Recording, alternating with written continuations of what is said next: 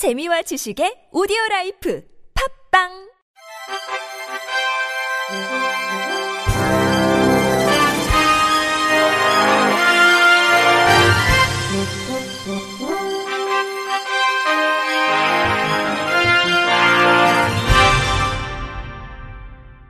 청취자 여러분 안녕하십니까? 3월 24일 목요일 KBRC 뉴스입니다. 장애인들이 이동권에 이어 탈시설 카드를 꺼내들고 오세훈 서울시장을 향한 압박 수위를 높였습니다. 서울장애인 차별철폐연대 등 7개 단체는 어제 서울시청 앞에서 기자회견을 갖고 유엔 장애인 권리 협약에 명시된 탈시설 권리를 담은 장애인 탈시설 지원조례 제정을 촉구했습니다. 앞서 서울시는 지난해 3월 29일 보도자료를 내고 탈시설을 장애인의 당연한 권리로 명문화하는 가칭 서울시 장애인 탈시설 지원에 관한 조례를 연내 전국 최초로 제정하겠다고 약속했지만 지지부진한 상태입니다. 서울시 장애인 자립생활센터 협의회 이형숙 회장은 지난해 11월 어떤 언론에서 오세훈 시장이 장애인 거주시설 이용자 부모들을 만나 탈시설 안 하겠다고 한 기사를 내자 오 시장은 잘못된 보도라며 탈시설 반드시 하고 지원 조례를 만들겠다고 했다면서도 서울시가 지난해 약속한 조례는 3월이 지난 현재까지 제정되지 않았다고 비판했습니다. 탈시설 당사자인 노들장애인 자립생활센터 이수미 권익 옹호 활동가도 시설에서는 자유도 선택권도 없이 먹기 싫어도 살기 위해 먹어야 했고 차별적인 말을 들어도 갈 데가 없어 참아야 했다면서 모든 사람은 사람답게 지역사회에서 평등하게 살아갈 권리가 있다. 서울시는 약속했던 조례 제정을 이행하길 촉구한다. 모든 시설이 폐쇄되는 그날까지 투쟁할 것이라고 결의를 다졌습니다. 장애와 인권 발바닥 행동 이정하 활동가는 서울시는 적극적인 탈시설화 정책으로 전체 시설과 이용자 수가 꾸준히 감소했다고 자랑하지만 많은 이들이 다른 시설로 전원됐고 지역으로 내몰렸다면서 서울시 비공급형 지원주택은 제한적인 상태고 비수급자 자립생계비 지원은 퇴보했다. 탈시설 정착금도 정치에 따라 예산에 따라 감소될 수 있다고 서울시 탈시설 정책에 우려를 표했습니다. 이 같은 장애계 지적에 서울시 장애인 복지 정책과 관계자는 거주시설 부모들의 반대로 지난해 조례 제정 약속이 지켜지지 못했다면서 내부적으로 조례안을 만들어 놓은 상태며 시장 발의다 보니 아직 검토 중이다. 조만간 관련 내용을 발표할 것이라고 답했습니다. 한국여성장애인연합이 어제 성명서를 내고 윤석열 대통령 당선자의 여성가족부 폐지 공약 철회를 촉구했습니다. 여장현은 2017년 여가부 소관 사업이었던 여성장애인 어울림 센터 사업이 보건복지부의 여성장애인 교육 사업과 유사 중복이라는 이유로 복지부로 이양된 예를 꼽으며 여성장애인 교육 지원 사업으로 사업 축소 및 예산도 매년 삭감되고 있다고 지적했습니다. 이어 여성 장애인에 대한 성폭력 및 가정폭력 피해자 보호시설과 성매매 피해자 보호시설의 설치 운영 주체인 여가부가 폐지된다면 폭력 피해 여성 장애인과 성평등 실현은 누가 책임진단 말이냐면서 매년 여성 장애인 정책과 제도가 나열되고 있을 뿐 여성 장애인 예산이 뒷받침되지 않아 실제로 추진도 되지 않고 있는 실정이라면서 여가부 폐지 공약 철회를 피력했습니다.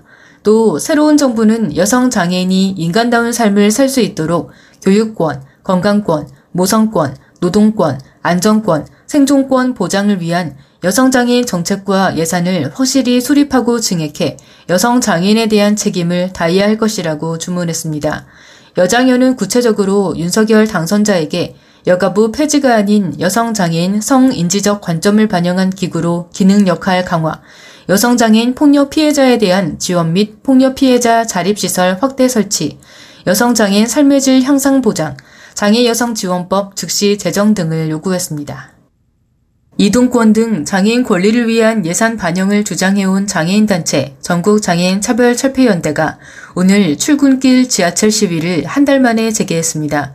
전장현은 이날 오전 8시경 서울 지하철 3호선 경복궁역 승강장에서 승하차 시위를 벌였습니다. 전날 인수위가 브리핑에서 장애인 차별 철폐를 중점 과제로 다루겠다고 발표했지만 이들은 원론적인 립서비스 답변에 불과하다며 기획재정부를 통한 장애인 권리 예산 반영에 대한 구체적 계획을 면담을 통해 밝혀달라고 요구했습니다. 서울교통공사 관계자는 해당 단체 회원들이 열차에 탑승하는데 시간이 걸리면서 하행선을 중심으로 열차 운행이 지연됐다고 말했습니다.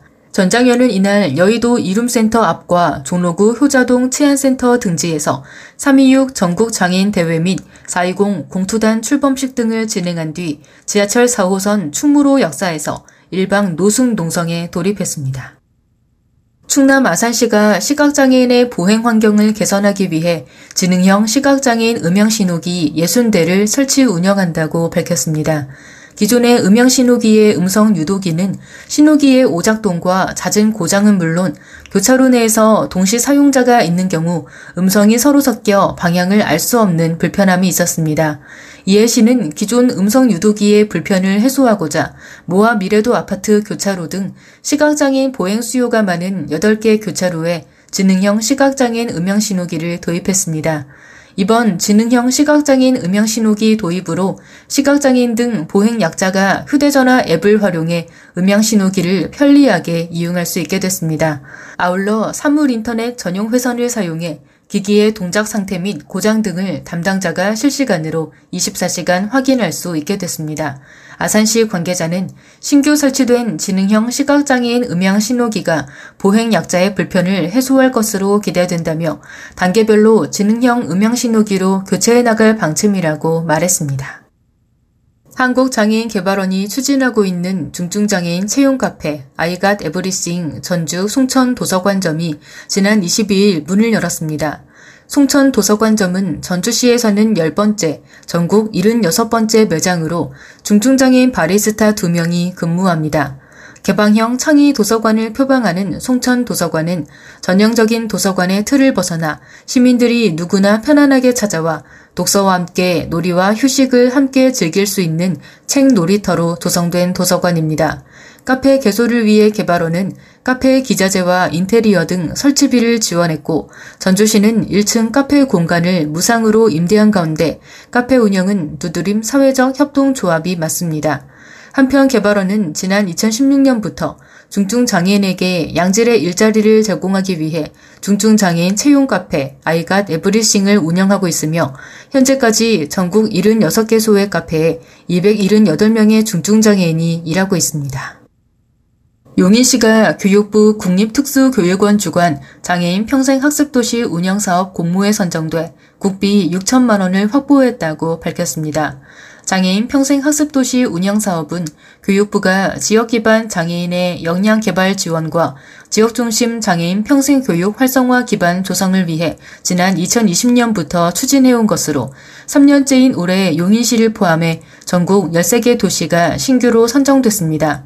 용인 시는 12 6천만 원을 추가로 투입해 총 1억 2천만 원의 예산을 장애인 평생학습 도시 운영 사업에 사용할 계획입니다.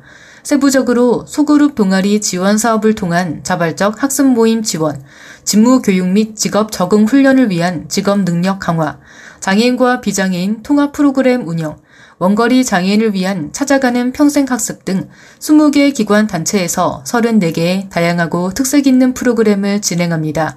백군기 용인시장은 장애인이 언제 어디서나 학습할 수 있는 체계적이고 지속 가능한 장애인 평생학습 생태계를 만들어 장애인과 비장애인이 함께 성장하는 장애인 평생학습 도시를 조성하겠다고 말했습니다. 끝으로 날씨입니다. 내일 전국에 봄비가 내리겠습니다. 특히 남해안과 제주도에는 강풍이 불면서 많은 비가 쏟아지겠습니다. 기상청은 전국이 구름 많고 오후부터 차차 흐려지겠다면서 오후에 제주도부터 비가 시작돼 밤에는 전국으로 확대되겠다고 예보했습니다. 예상 강수량은 북부 해안을 제외한 제주도 50에서 100mm, 전남권, 경남권 남해안, 서해오도 30에서 70mm, 강원 중남부 동해안을 제외한 중부지방, 전북, 경북 북부 내륙, 경남권, 제주도 북부 해안 10에서 50mm, 강원 중남부 동해안, 북부 내륙 제외한 경북권, 울릉도 독도 5에서 30mm 등입니다. 내일 아침 최저 기온은 서울 7도 등 2도에서 11도, 낮 최고 기온은 서울 19도 등 16도에서 21도로 예상됩니다. 미세먼지는 대기 정체의 영향으로 강원 영서, 충북, 대구는 나쁨, 그 밖의 권역에서 좋음에서 보통 수준을 보이겠습니다.